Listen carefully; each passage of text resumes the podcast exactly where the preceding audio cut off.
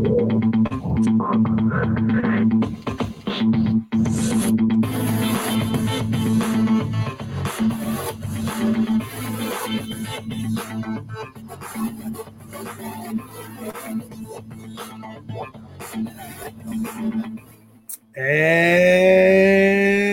welcome to Education, Leadership, and Beyond Surviving and Thriving.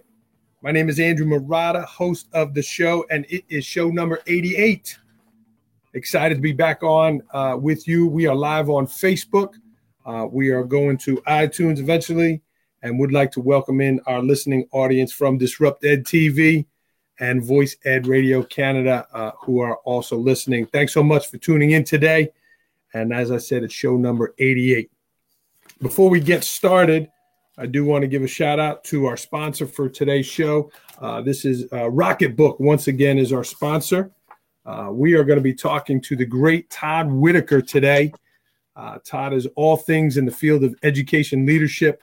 He has written so many books. I'm in a library right now. I don't know if it's big enough to hold them, uh, but he's written so many books and done so many great things in education. It's really a, a thrill for me. So I'm going to take a lot of notes today, and I'm going to write down a lot of the, the things that Dr. Todd Whitaker is going to share, and I'm going to put it in my Rocketbook here. And uh, if you've watched the show before, you know it's a reusable notebook. Uh, and not only is it reusable, it's also scannable to my uh, Google Drive, my email, uh, a text message, uh, Dropbox, all kinds of things like that. So I basically am going to designate down here where I want it to go, and I will have my notes. I don't want to lose these notes. They're, they're going to be precious. Again, talking with Dr. Todd Whitaker in a moment. So I want to thank Rocketbook for sponsoring uh, today's show.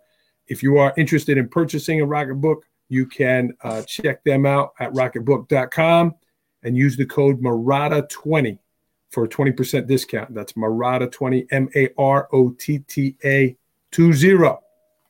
Let's get started. The opening concept today, uh, again, uh, in the field of education or outside the field of education, who is someone that is doing something that you want to do? Someone that you admire, someone whose work you say, man, I want to, I want to, I want to do that. I want to uh, act like that. I want to, you know, be part of that. And Dr. Todd is, is someone uh, in the in the field of education that I've always admired. Uh, I started out when I was a teacher. I read. Uh, someone said you got to read this book. Back when I read it, it was only 15, uh, but now there's 17 uh, things there. What great teachers can do differently. This is only one of Dr. Todd's books. Uh, and then when I became an administrator, I read the What Great Principals Do Differently, and I said this guy's got it going on. I like his style. I like his approach, and I have read his book since and followed Dr. Todd, and it's a thrill to have him on the show today. We're going to talk to him here in just a moment. So, my message today, my opening point today is who is somebody that that you want to be like and you got to study the person. You got to follow the person. You have to look at what they do and how they act. Uh, maybe get in touch with them about being a, a mentor for you someone that you can bounce things off of or share experiences. Because if they have the things that you you want or, or doing the things that you want to do ask them right? So how do you get a mentor? How do you develop a relationship with someone like that? You have to reach out and ask those people. So whether it's in the field of education or outside the field of education look for those people and and do the best you can to to see the things that they do and and how they do them right um, whether you're modeling those behaviors or, or whatever it is um, I have several mentors in my life that have helped me. A number of them have been on the show, um, but it is a thrill for me to talk to Dr. Todd Whitaker today, and um, we're going to meet him right now. So let's bring him in here, and boom, there he is, Dr. Todd. Welcome to Education, Leadership, and Beyond. Thank you. I'm very glad to be here. I'm honored. I appreciate you taking the time to come on, and we jumped through some hurdles here uh, technologically, but we made it. Excellent. And now, is your 20% discount applied to anything or just the Rocket Notebook? Because my wife's birthday is coming up and I could use a 20% uh, a helping code if you could do that. So, uh, well, you know, cer- no. Certainly, maybe if she wants to jot notes for that second book, the Rocketbook might be right for her. But just today, it's only Rocketbook, Doc. Okay, got it. Sounds good. I thought I'd double check. well, I appreciate you coming on. Uh, and if you don't know who Dr. Todd Whitaker is, uh, he is a leader in the field of education uh, and leadership. Um, he has combined his passions uh, with his career, and he's authored over 50 books. Uh, is a professor, he's a former school administrator, he's a former teacher and coach. He's got his doctorate, uh, he's an author, he's a father. That's a lot there, Dr. Todd, uh, that you've accomplished in your lifetime. So uh, we appreciate you being on here today. Well, thank you. And I, I it's kind of neat. I'm on show uh, 88 because next month is my birthday, and I'll be exactly half that that's kind of a neat uh, thing for you math teachers out there. Do the math, and then you can kind of question whether that's true. But uh, I'm very honored to be here, and I'm uh, very fortunate uh, to have the opportunity to uh, influence and work with people who make such a difference with uh, students everywhere, and that's that's just a blessing. Yeah, and Dr. Todd, there's so many things I want to get to, and we'll start with your most recent books. You you had you co-authored two books together and and I, I recently just got the essential truths for principals and this is such a great read. It's it's very uh, easy to read. It's they're, they're, they're shorter concepts. Um, you know i'm able to throw it in my bag. And, and you even have a how to in the beginning of the book right? How to use this book. Why don't you tell me about the uh, the concepts in this book here and what motivated you to get going with this uh, your latest book? Um, well, uh, if any of you know Danny Steele, he's at Steele Thoughts on Twitter. He is uh, uh, has t- tremendous ideas. And one of the things I've always tried to do, this doesn't mean I did it, but I've always tried to do when I write a book, I don't want it to be something that becomes a joke in three years.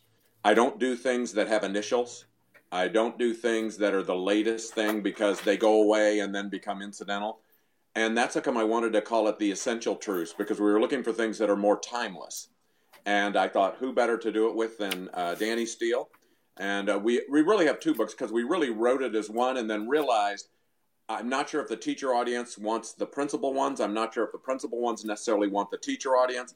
And we wanted to keep it short. I like it when my books you can finish in about one average restroom visit. and so um, uh, that's kind of where we went. People are busy. And I'll tell you a quick funny story. You'd shown the book, uh, What Great Teachers Do Differently. And when I wrote that years ago, my publisher at the time used to always say, Todd, the longer the book, the more people want it. And I'd go, the shorter the book, the more people want it. He'd go, no, the longer the book, the more people want it. And I go, the shorter the book, the more people want it. It came out and had an unbelievable response. And he goes, I guess the shorter the book, the more people want it. And I said, I don't know. I and told so we, you. We tried to keep that up with these uh, essential truths books also. Yeah. And there's so many concepts in here. Um, you know, just even in the opening of the book, the, the second concepts about you could tell the culture of the school by listening to the hallways of how the teachers talk to each other uh, was great. But there's so much in here about building relationships in the staff. Tell me about that concept as it as it's weaving into so many uh, you know principles in the book. Well, as you well know, one of my big beliefs is that it's people, it's not programs, and programs come and go, and um, people are the ones that make a difference. You know, wh- whatever you think of in your school, and and I'm somebody who believes in innovation, but let's think about uh, something as simple as alternative classroom seating. You know, that's a big popular thing now. What's amazing is your best teacher may have innovative classroom seating. Your worst teacher may have innovative classroom seating. Your best teacher may have traditional classroom seating. Your worst teacher may have traditional classroom seating. That doesn't mean it's not a neat thing. That doesn't mean it doesn't have some value, but that shows it's not the difference maker. And our real, my real goal always is to sort out what the difference makers are. Because if we look at something besides things that really make a difference, many times we put our time and energy into things that aren't going to lead us down the path that we wish they would. That's a great concept, and you're right about the uh, the classroom setup. That is something that people are talking about, but it is that teacher that's orchestrating everything in the classroom. So I agree with you. Doc, you, you mentioned that you co authored this book uh, with Danny Steele, and, and, a lot of your works have been co authored. Tell me about that working with a with another person in, in writing a book where maybe you have one idea here and that your co-author has it here. How do you how do you meet in the middle or, or win you know those arm wrestles? Well, I think the biggest thing is to is to try to work with people who have overlapping belief systems. Uh, you know, it's funny as a principal, I always believed if two people make every decision based on what's best for students. They never disagree, even when they disagree. So if you work with somebody who has a true heart and a belief system and has the ability to communicate it, you know, working with Danny was easy because it, you already know how he writes. you already know what his beliefs are. And I think when you look at his beliefs and you look at my beliefs, there's tons of overlap in them. And um, so that was that was actually an easy one to be able to do that because it's funny. He and I had talked at a conference somewhere, you know, maybe two years ago, and I talked to him, and he talked about writing a book, and he was going to do one for a publisher, but it was on something the publisher wanted done. You know, it was like a it was like a new program in education, and Danny can do it, but I said, Danny, that's not you. Your core is is belief system. Your core isn't this concept here that's going to be gone in five years. And so because of that, it made it an easy thing. And if you look at our um, the things we've written, you don't know who wrote which one, and we did that yeah. actually on purpose. Okay. And and the thing that's funny is I'll somebody will quote one or somebody will show a picture of one on Twitter, and I even have to ask myself, is that the is, did I write that or did he? because there's so many belief systems that overlap. And so, um, but you need somebody who has the same belief system, I think, to be able to co-author, or else I, I feel like you're you're really run into trouble then. And the ideas, Dr. Todd, is it is it you're having coffee uh, with Danny one day and said, "Hey, man, we should do this project together." Where do the ideas come from, especially when you've had so many? Like you just keep coming up with ideas. Where where do they come from? Um, I don't know. They just they just kind of pop into my head, and I don't really understand it. And I'm not trying to be funny about it. I, I really mean they just. I and I have to write them down before my head explodes. You know, it's yeah. like this is a, some of my belief systems. It's really funny. Some of my writings have been because I'll hear someone talk about something and they're just wrong. I, am not trying to be mean. They're just wrong. And there's somebody. Mm-hmm. I don't mind they say it. My fear is people believe them. And it's like, no, I've got to clarify that. You know, I wrote a book on leading school change because two people that are way more known in education than, than I am wrote books on change. And one of the books on change was uh, This is What You Should Change To. There, the other person's book on change is This is Why You Should Change. I thought everybody knows why they should change, and everybody has a vision of what they should change to. Do you know what keeps us from doing it? We don't know how. And so my book was How Do You Change rather than belief systems about change or, or things like that. And, and that's really the thing that I try to do in, in other books. I try to teach you how. You know, I, am writing a book now called uh, How to Get All Teachers to Be Like the Best Teachers, because in my mind, that's the only solution to education. In every school in the country, including New Jersey, in every school, you have a couple teachers that have cracked the Da Vinci Code in every school we've done it regardless of, of, of uh, environment regardless of the principal regardless of the state department regardless of budget you have a couple teachers that have cracked the da vinci code which tells you in that environment it's possible so rather than looking outside your school if you could get all the teachers in your school to be like your best teachers yeah. you'd solve it and and it's possible with the same students in the same environment and once people realize that now they have a chance of, of figuring this out instead of but one of the concepts in there, and it's in uh, what great principals do differently, also I believe, is um, teach, don't tell. You know, it's like I'm I'm guessing Andrew, you've been told to raise your test scores, and Andrew, I'm also guessing you haven't been holding back on that one either. You know what I mean? I, I'm guessing you have your test scores up as high as you know how to get them, and if you could get your test scores higher, you'd do it. But if I tell you to raise your test scores, all you do is start to disenfranchise from me because it gets frustrating. But if I taught you to raise your test scores, you'd follow me around like I'm the Pied Piper. And that's the things we have to understand as leaders, in my opinion, to bring about the changes and, and to bring about the improvement we want to do. But in your school, somebody's done it. Yeah. So how do we emulate that versus invent that? Doc, and that's great concepts. And we're going to get to the the book here now. Uh, we are live on Facebook. Our friend Jay Billy is watching, and uh, um, if you do have a question for Dr. Todd or myself, you know, please put it on there, uh, or certainly leave a comment after the show if you're watching it after it's live. But we are live right now, and you want to put a question, I'll try to get to it. Uh, but the next question, Don, uh, Dr. Todd, it, did this book kind of bring you to the next level? Was this the one that really kind of catapulted things uh, up to the next level? Um, it, it, it's kind of funny. My first book was called Dealing with Difficult Teachers. And the reason that was my first book is that's the single hardest thing to do for a leader.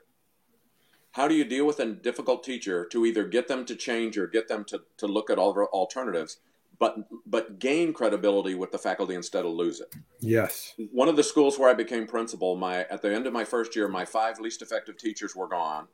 I didn't document any of them, and the rest of the faculty voted unanimously to extend the school by 20 minutes a day with no pay. Wow. And the real concept is if you do things right, because what happens is the most negative person in a school kills the school, and it kills the peers the teachers want you to deal with them. They just want you to deal with them in a professional, respectful manner.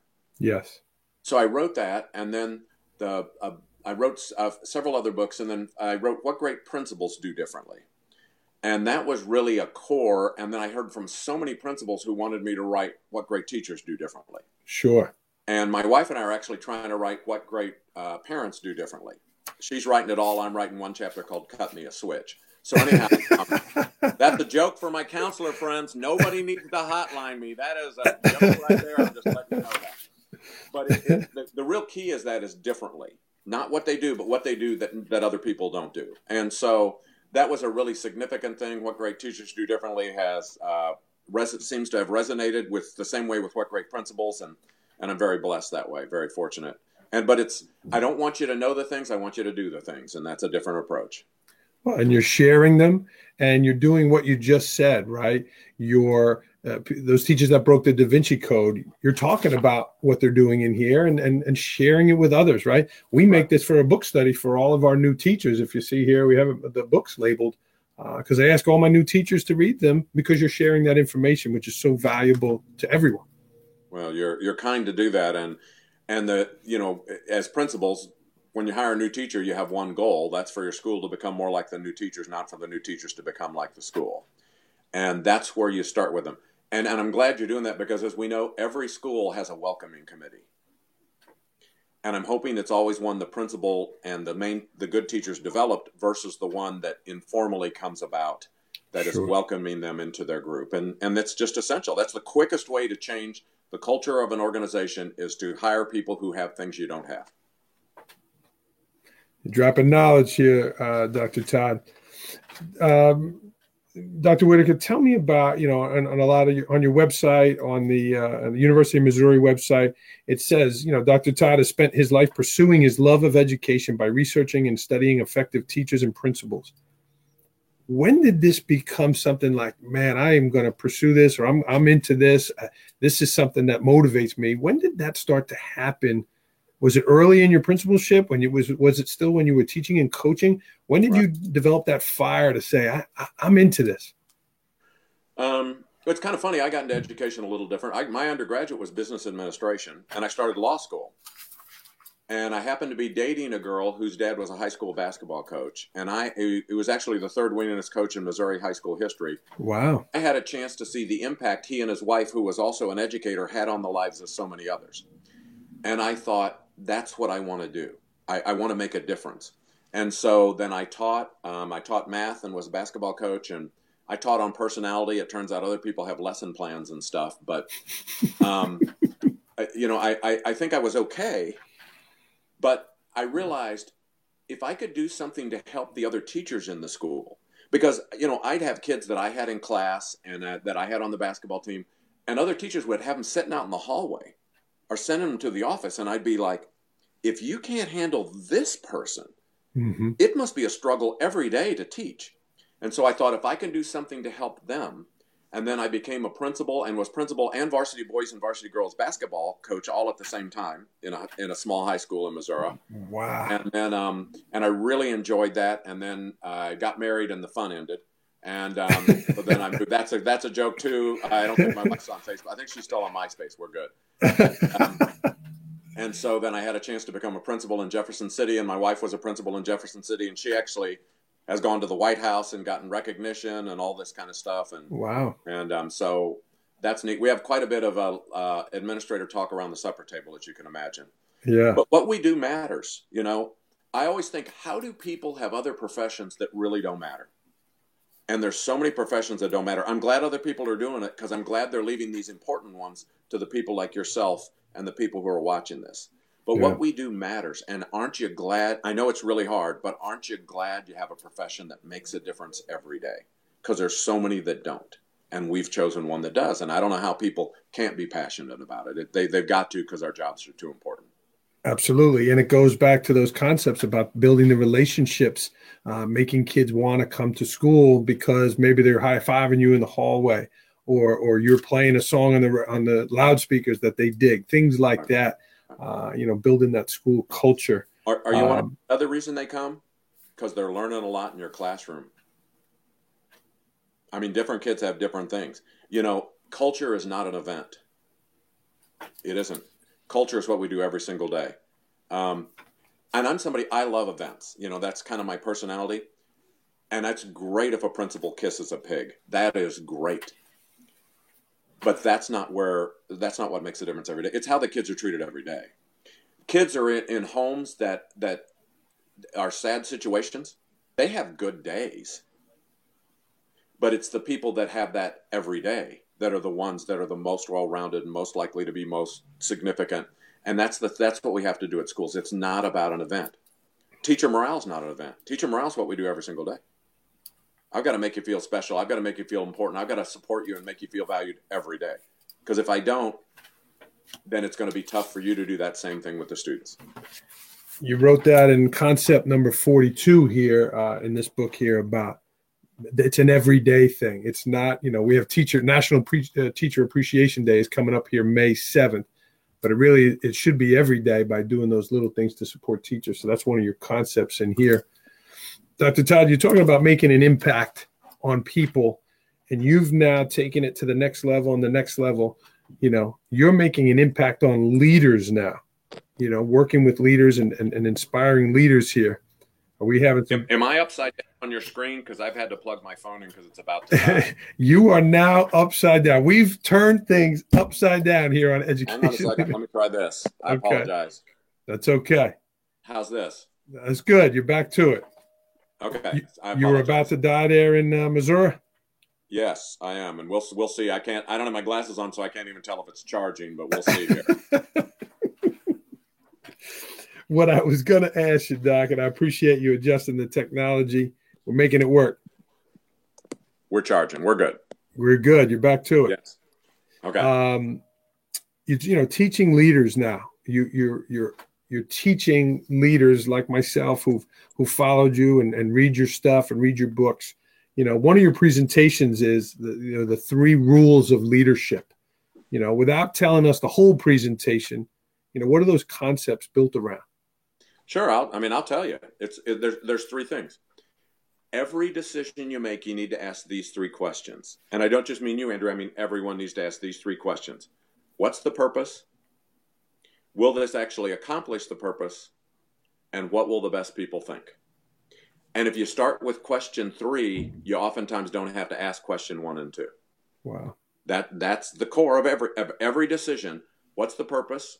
Will this actually accomplish the purpose? And what will the best people think? And I like that you focus on the best people, not the loudest people. Right. There, everything changes because of the best people. Um, if you think about this, for any principal, the best teachers are the only ones that are always on your side. They are. And the other thing the best people do, you know, when we talked about coming to class, they do it every day. They don't do it when they're in a good mood. They don't do it based on vacation. They don't do it based on class size. They do it every day because they know the students deserve it. And and and the the the the, the, the drumbeat that I would like in leaders' heads is every decision ask yourself what do the best people think what do the best people think what do the best people think what do the best people think because if they don't like it you don't do it because the very best people have a global view they don't want them to be successful. They want everyone to be successful. And most people have a self view where they'd like them to be successful, and it'd be great if other people were successful. Um, and then ineffective people have a completely different view than that. But the best people have such a well rounded view. And that's part of where Shifting the Monkey came from, if you're familiar with that book. Is I was just getting to it here. I lost the cover here, but this there is you it. go. Yeah. Yes. Yeah. Uh, they, um, they in, in Shifting the Monkey, I talk about blanket monkeys. And blanket monkeys are where instead of dealing with an individual person, we throw it on everybody. And that kills your best people. Because your best people want these people dealt with, they just want them dealt with in a professional and respectful manner. Yeah. And think about a faculty meeting. You know, has anybody ever had a faculty meeting where the principal's talking to all the teachers about one teacher that's doing something wrong?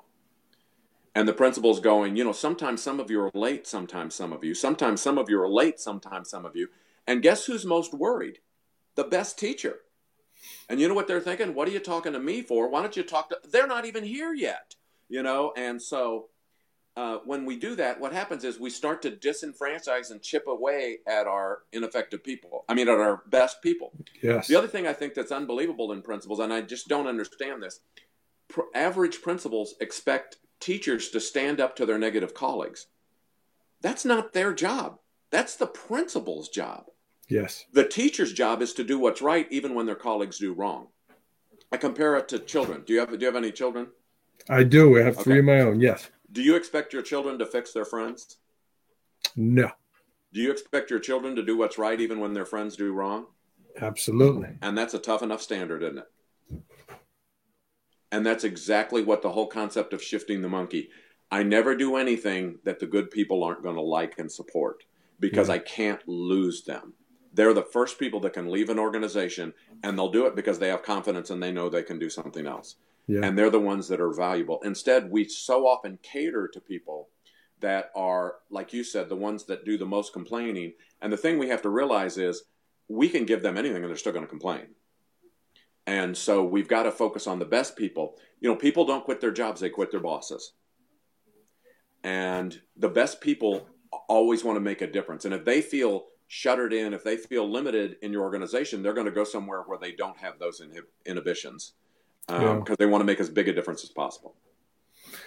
And, and Dr. Todd, I'm glad you brought up shifting the monkey again. I lost the cover here, but this is it. You know, you touch on so many things in here that are difficult for leaders, especially new leaders, right? The, the motivating stuff is is fun, it's energizing, you're making people better, that kind of stuff. But this is some of the real hard stuff in education, and you go right at it in here. You don't you you you had some salt and pepper when you you wrote this, didn't you? Yes, and what's funny is I've written two books for the business world, and that's one of the two books. It was in airport bookstores and all this stuff, and I work with businesses. I just worked with several hundred uh, directors of retirement centers, and I've worked with banks, and I've worked with I worked with 1,200 car dealers recently, because it's really about leadership.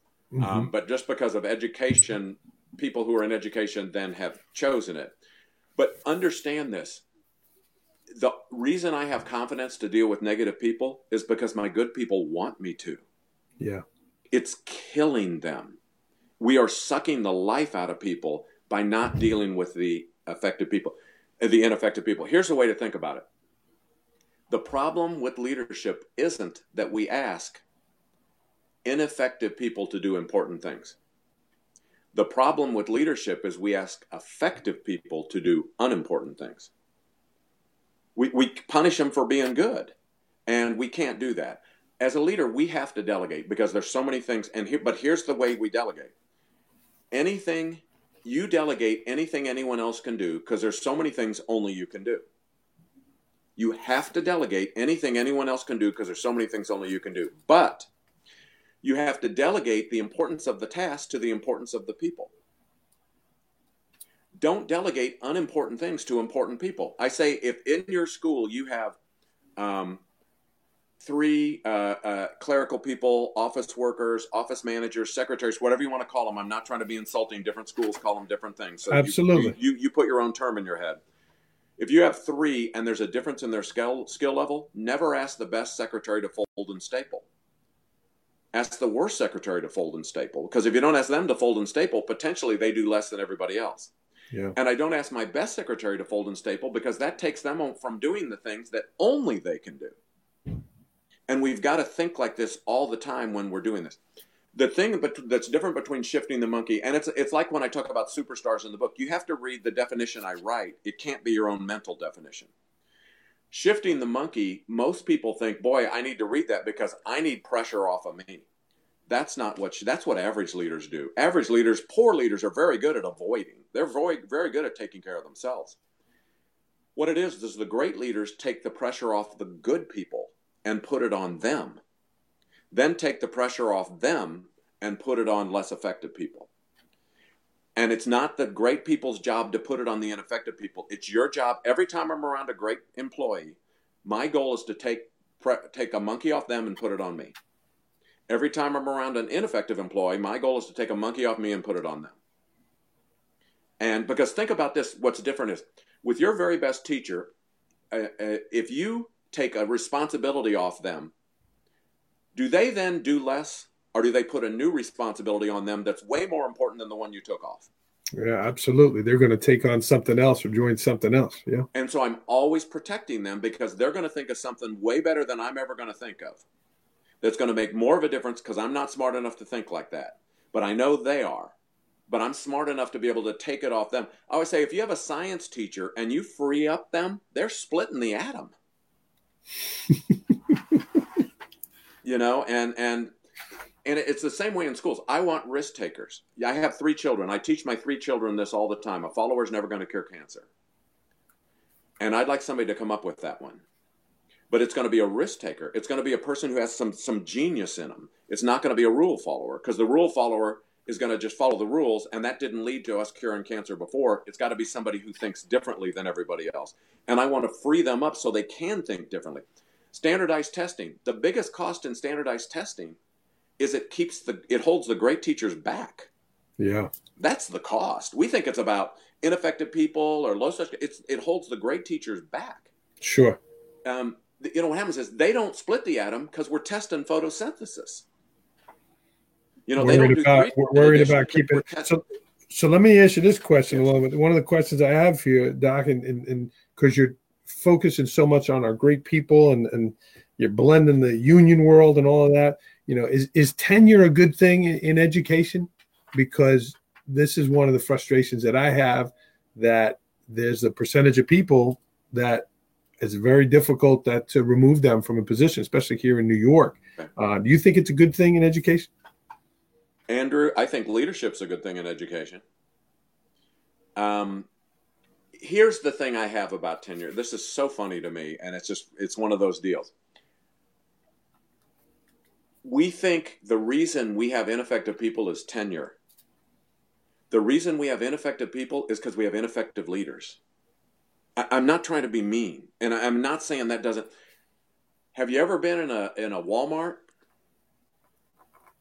Absolutely. Okay. Have you ever been and seen an employee there that wasn't very good? Sure. Do they have tenure? No. Okay. Um, have you ever had a repairman called the cable company. And were they there on time? And were they dressed well? And were they professional? And they're responsible? And were they respectful? And if the answer is no, do they have tenure?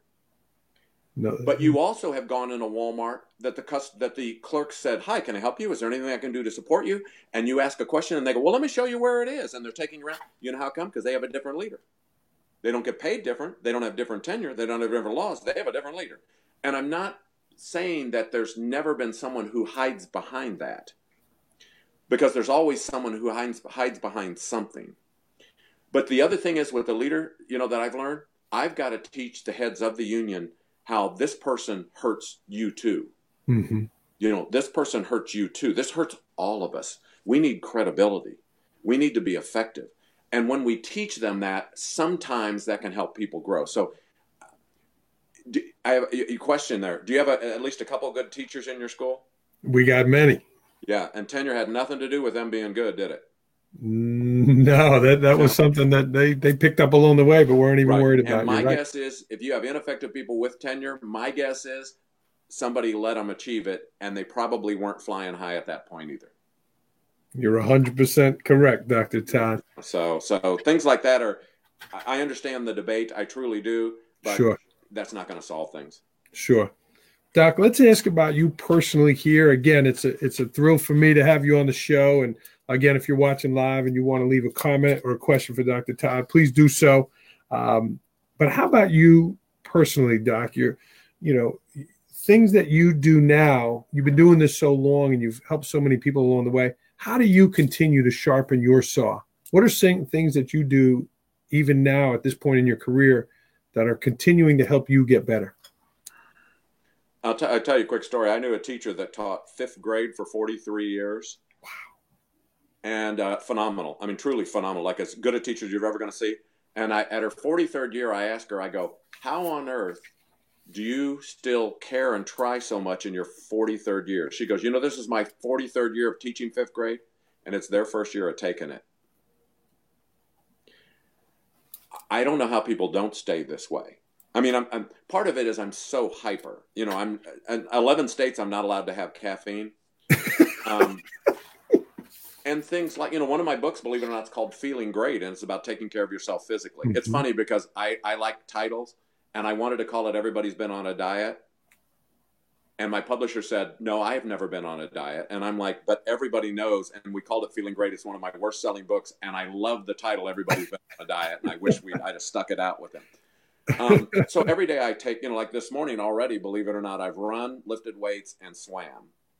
And but I did that when I was a principal. Every every day when I was a principal, I'd run at five fifteen in the morning. I'd run seven miles at five fifteen, and I'm slow. I'm not, I'm not in shape. I'm not anything. Just it's just making myself. Um, seven miles every morning.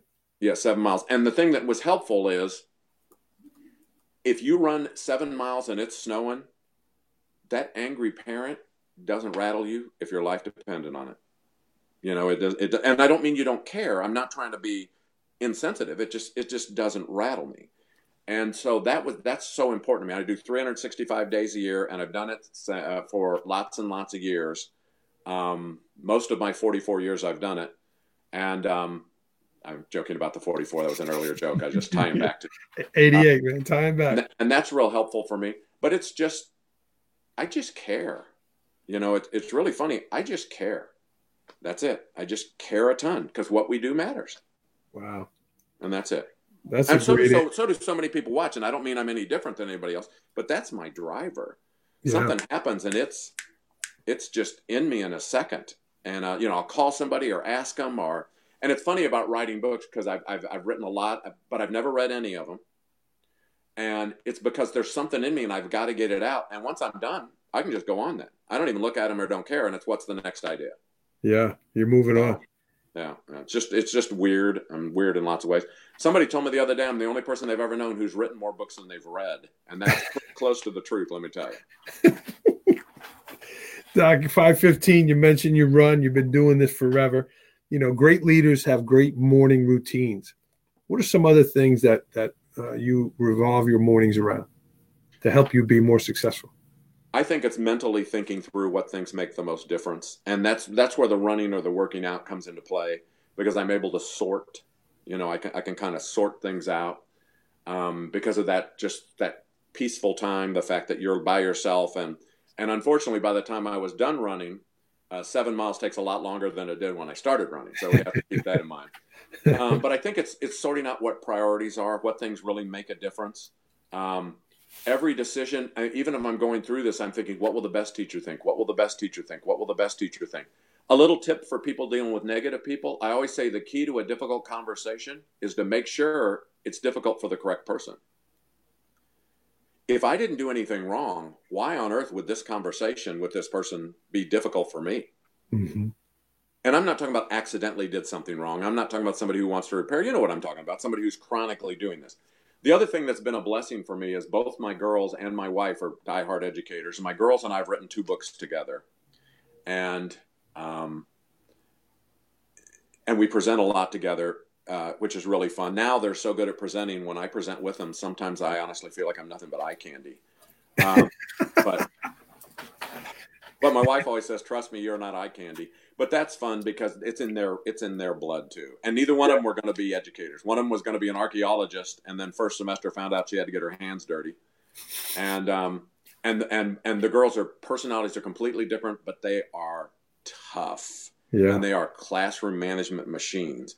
And that's re- helped me revisit teaching and what it is that makes the best teachers different than all the others is by studying and working with them and their schools and and it's just it's just fun. I just like yeah. it. Yeah, and that was one of the questions too. And and we're running out of time here, but one of your presentations is "It's a Wonderful Life," right? You, you look at how successful you are and the things you're doing, and now you're working alongside your family. You know, what yeah. has that meant to you as as a leader in your family uh, to work with your children and your wife there? Oh well, I absolutely love it. My wife is so much more talented than me. What's ironic is she used to present more than I did and then we started having kids, and then you kind of have to decide who's going to be home and who isn't. Sure. We were very blessed when we were principals. We had visitors at our school.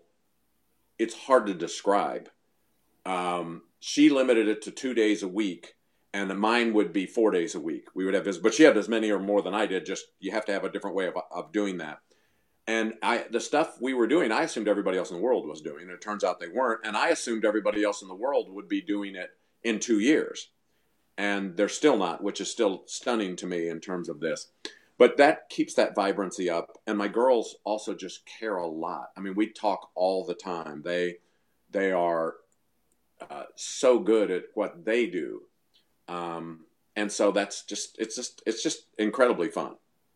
It's it's, it's, it's, it's, really a treat. And then my son's at New York University, I'd mentioned, and sure, uh, we don't know what path he's going down. He graduates next month, but uh, he his very favorite thing to do is tutor. So one never knows. That's teaching, absolutely. Yeah. Doc, one more question, and then we're going to get to our rapid fire here.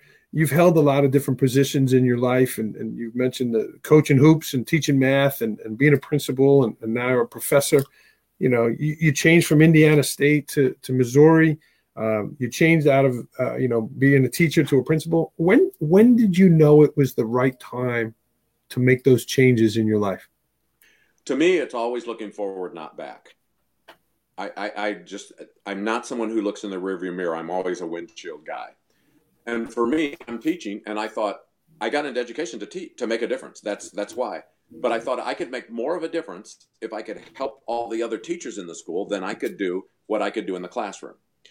Then, I, then I became a principal, and I was assuming everybody's doing this stuff, and I realized that not everybody was doing this stuff. So I thought if I could teach principals how to be more effective and help develop them, that would make more of a difference than me being a principal. And then this whole thing was speaking and writing books, because I'm not a very I'm not a good writer. I'm the only uh, author, and this is a true story. I'm the only author that my publisher sends the books to the editor before they send them out for review because otherwise all the reviews come back and just say they're hard. I can't read a word of it. They hasn't doesn't have any noun verb agreement and and they're right. Um, but I thought, how can I make more of a difference? And I really only write things down so you know exactly what to do. I don't write them down for any other reason. I write them down because I want my book dealing with difficult parents. I wrote because I I wrote it for my teachers in my school. I was principal of three different schools and the teachers didn't know what to say to parents. And I don't want them calling parents if they don't know what to say because sure. I don't want you to lose confidence if it doesn't go well. Mm-hmm. So it's just expanding, trying to make a difference, have a, a, positive impact on people. That's a great answer, Dr. Todd. And uh, uh, I mean, we could go on here and extend the show for, for days here. You're sharing so much knowledge, and I've filled up uh, uh this book here with, with notes here. Would you um, like to send the sponsor again? Yeah, well, we're gonna we give Rocketbook again, and with all okay. the writing you do, seriously, you might want to look at it. It's great. It's a reusable notebook. Uh. It's great. I have my cloth here, and then uh, I'm going to designate this, and I'll share it to you when we're done, so you have the notes. But uh, you designate where you want it to go. That is and that amazing. Way, That's really yeah, cool. You don't you don't lose the stuff, and I love because as a principal, you know, you're always on the go and that kind of stuff. So Marotta twenty will get you that discount, Doctor Todd. Sounds good. All right, let's get to rapid fire here, okay? These are quick answers, Doc. Um, what's the last book you read? Uh, I'm a true crime guy, so some version of a true crime story. I don't even know which one. Uh, some kind of true crime novel. I'd read a lot when I'm traveling that way, and I'll read them. Sure. Are you a Grisham fan? No, I only like true crime. Oh, okay. Not, a, not a fiction guy. Gotcha. Okay. Uh, last movie you saw?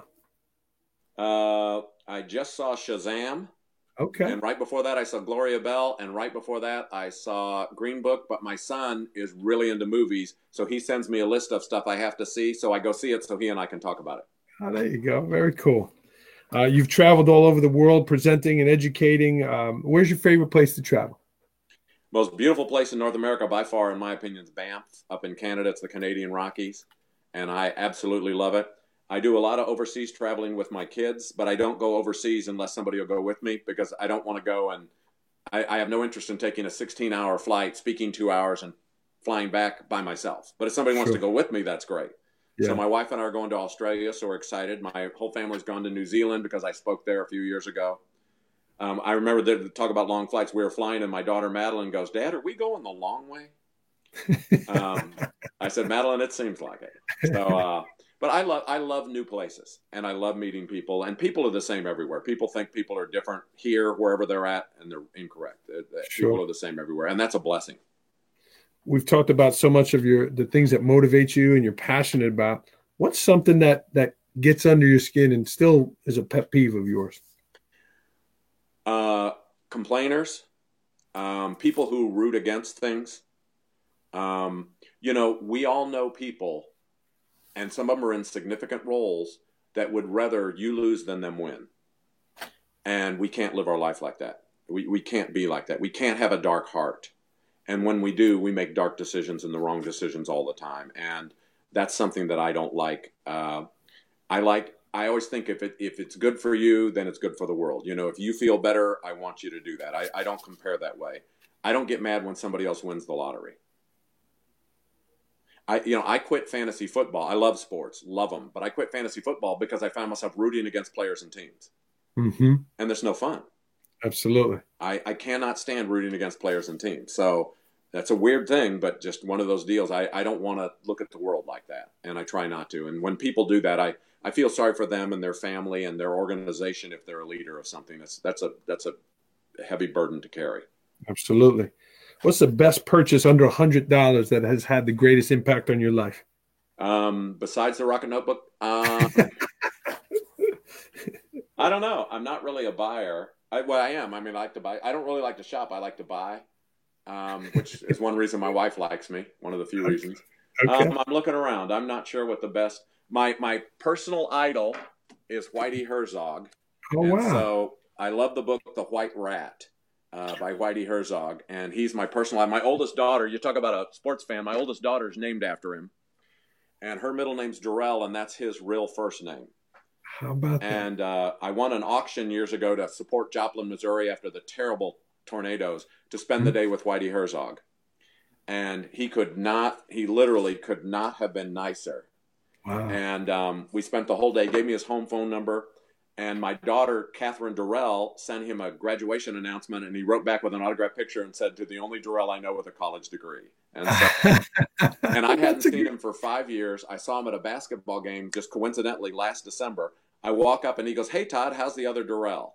Wow. So that is Whitey Herzog. He's truly a genius, and my leadership, anything I could do to emulate that, because he's very straightforward, but not in a mean way, just very yeah. straightforward. And I've always tried to here's the way I think of it.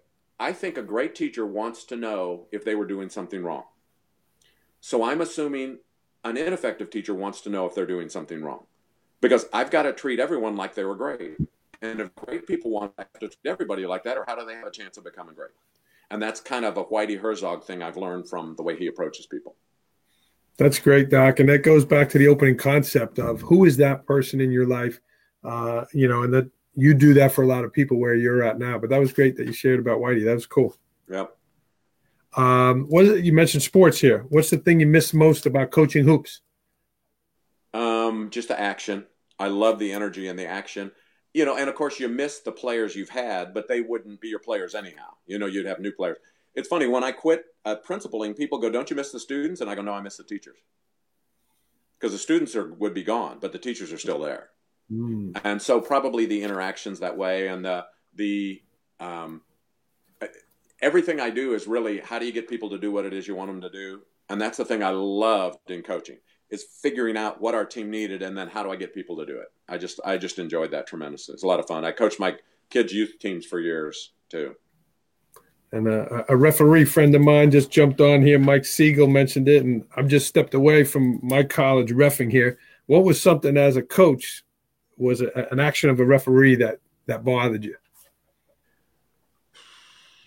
I thought they were trying as hard as they could. Um, maybe either I would I would think you would treat them pretty good based on talking to you today. I would think you're pretty fair to them.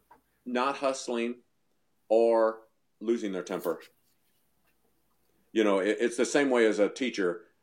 I always say when it's uh, in a classroom when a student's misbehaving, the teacher makes sure needs to make sure the student's the only one misbehaving and the referees have a higher order uh, than everyone else. It's like the policemen need to be better citizens than the citizens.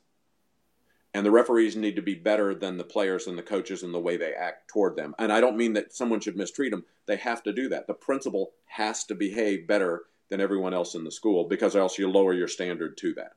Absolutely. And so those things with the referees, I think I, I got along with them. I liked referees. I thought they tried, and I always thought they listened. And and um, uh, so just if they were, I didn't like quick tempers. You know, like if a player rolled their eyes and the referee sought them out, the, I didn't say the player should have done that, but the referee shouldn't have, in my mind, shouldn't have sought him out on either team. I think it's the same thing. Absolutely. Uh, Doc, we've talked about so many of your successes uh, today here on the show. What's been something in, that's been a hurdle for you or a challenge in your professional career? Um, that's a good question. Kind of, some of it is, you know, I do a lot of speaking and traveling, and I don't have any people. It's just me, and so kind of handling all of it, but yet trying to provide people with what they need. Um, I've always sad leaving something. I love teaching, and that was sad. I loved coaching, and that was sad. I loved principling, and that was sad. It was always a difficult decision. Probably the hardest thing I ever did, and it's funny, we just had an anniversary of the school. I opened up a new middle school in Jefferson City, Missouri, Lewis and Clark Middle School. It's not new now, but I opened it up. And I got to hand select all 95 faculty members. I designed everything in the school and left at the end of the year to go to higher ed. But I, I thought anyone could be principal here now. It's the idea, and that was really that was really a hard thing to do because the people were so good, and it was it was beyond any. There's no not a school in the country that's even up to the point where it was multiple years ago because of the innovative people that we had there, and that was really hard to do that. Yeah, that's fantastic. Uh, Doc, what's a short term personal goal for you? Uh, three to five years. Uh, excuse me, three to five months. Sorry. Okay. Besides weight, um, and I'd like I would like you to make a note on the Facebook if you could that the camera adds ten pounds and there's like nine cameras we're using right now. So do the math. Right.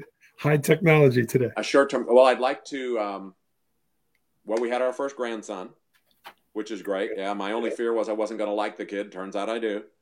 Um, my son kept going, Dad, what are you going to do if the kid's ugly? And I said, I don't know. We raised you.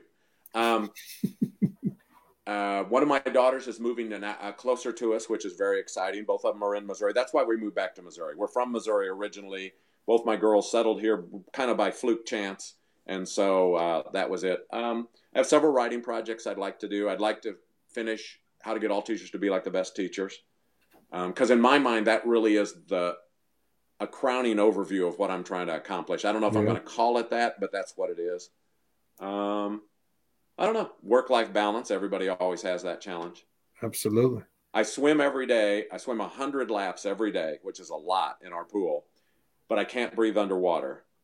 I don't know how. And so my goal is to learn how to breathe underwater. But the thing I've learned isn't that an oxy- isn't that an oxymoron? I'm a moron. I don't know about the other thing that's funny is I've learned this: if you can't swim, swimming is an unbelievably good exercise. I, I go to an indoor thing during the winter. I mean, I, I open my pool. It's it's 30 degrees out, and I heat it, and I jump in the pool if it's as long as I can cut out the ice. and um, I swim in an indoor pool during the winter. And I'd go up to the lifeguard and I'd go, "You might keep a close eye on lane three. I'm just letting you know this lane three, you know." And so, and at first they thought I was kidding, and then they'd keep a close eye on lane three. So I was pleased. Wow. Well, Doc, this is certainly the longest podcast I've had. Where we just reached over an hour, but it has been a treat. Uh, again, leave us a comment or a question, and, and certainly we'll get back on there for you.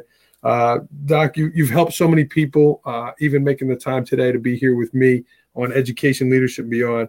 Um, you know, how can people reach out to you if they did want to get in touch with you, whether to hire you as a speaker, uh, things like that? What's the best way to get in touch with you? Anybody ever wants to visit, contact me because sometimes our jobs are lonely and I don't want you to feel lonely. And I really don't want you to know this stuff. I want you to do it. Uh, ToddWhitaker.com is my website. All my contact information's on there. And on Twitter, I'm at Todd Whitaker. And those would probably be the two easiest places. But I love hearing from people. I love feedback from people. Um, and I just I just care a ton, and I love to hear from really good people because they care a ton also. And I'm I'm honored to have a chance to be on been on the show with you. Great. And our friend Jay Billy says here that uh, we should go back and reread your books since they're so long, right? Uh, but to go back and, and, reread this. And I think I'm going to do this uh, over the summer here. Uh, one of the first books I read of yours. Doc, how about you, you, you give so many quotes here today?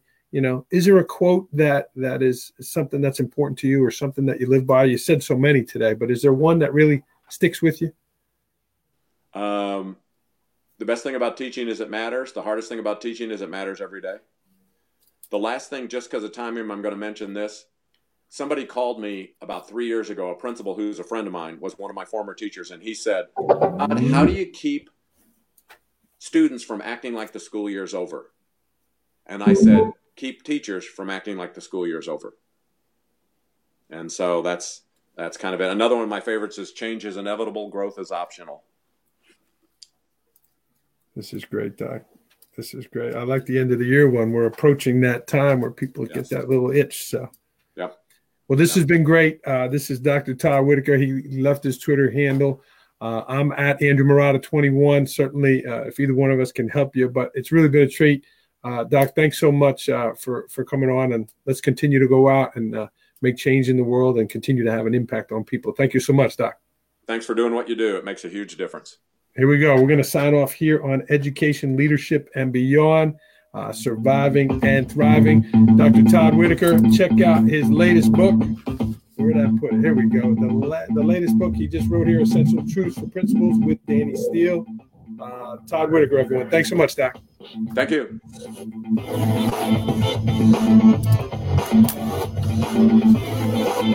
Stay on the line a sec, Doc. Stay on. You.